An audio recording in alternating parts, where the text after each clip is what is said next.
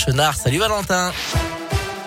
Bonsoir Adrien, bonsoir à tous. À la une de l'actualité, la vente des autotests en grande surface autorisée depuis début janvier pour un mois sera prolongée de deux semaines jusqu'au 15 février prochain. L'information a été diffusée dans un arrêté publié aujourd'hui au journal officiel. Dans un incendie d'habitation à Jassan-Riotière, ça s'est passé vers 10h15 ce matin. Le départ de fait a eu lieu dans un demi-sous-sol utilisé en tant que garage. Dans l'incendie, le propriétaire de la maison a été gravement brûlé en voulant éteindre les flammes. La victime âgée de 37 ans a été euh, héliportée à l'hôpital Édouard Herriot de Lyon. L'incendie, lui, ne s'est pas propagé au reste de la maison. On reste dans l'un avec euh, les sapeurs-pompiers qui sont intervenus aussi ce matin au magasin Maxitoy de Bourg-en-Bresse pour une suspicion de feu électrique. Le magasin de joie a été évacué puisqu'une forte odeur de brûlé avait été sentie.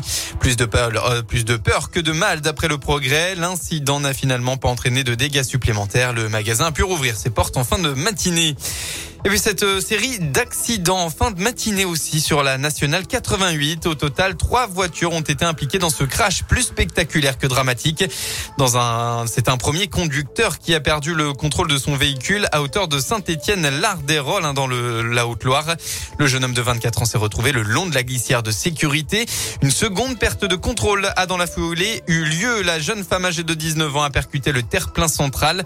Le troisième véhicule qui suivait euh, la jeune femme de près a de son côté fait plusieurs tonneaux après avoir euh, freiné très brusquement. À l'intérieur se trouvait un couple et une fillette de 9 ans qui ont été transportés en urgence relative, tout comme euh, la jeune conductrice. On passe au sport en football, 22e journée de Ligue 1. Ce soir, gros match de haut de tableau. Lens affronte Marseille à 21h.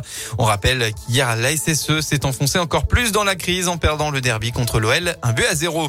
En basket, la reste sur deux défaites d'affilée, mais va devoir se relever aujourd'hui en élite. Les Bressans se déplacent sur le parquet de Cholet en difficulté en championnat. Coup d'envoi de la rencontre à 20h. Eh bien, en rugby, dans 30 minutes, l'ASM joue en Irlande du Nord sur la pelouse de la province d'Ulster à l'occasion de la dernière journée de la phase 2 poule de la Champions Cup. En cas de succès, les Auvergnats seront certains de jouer les huitièmes de finale.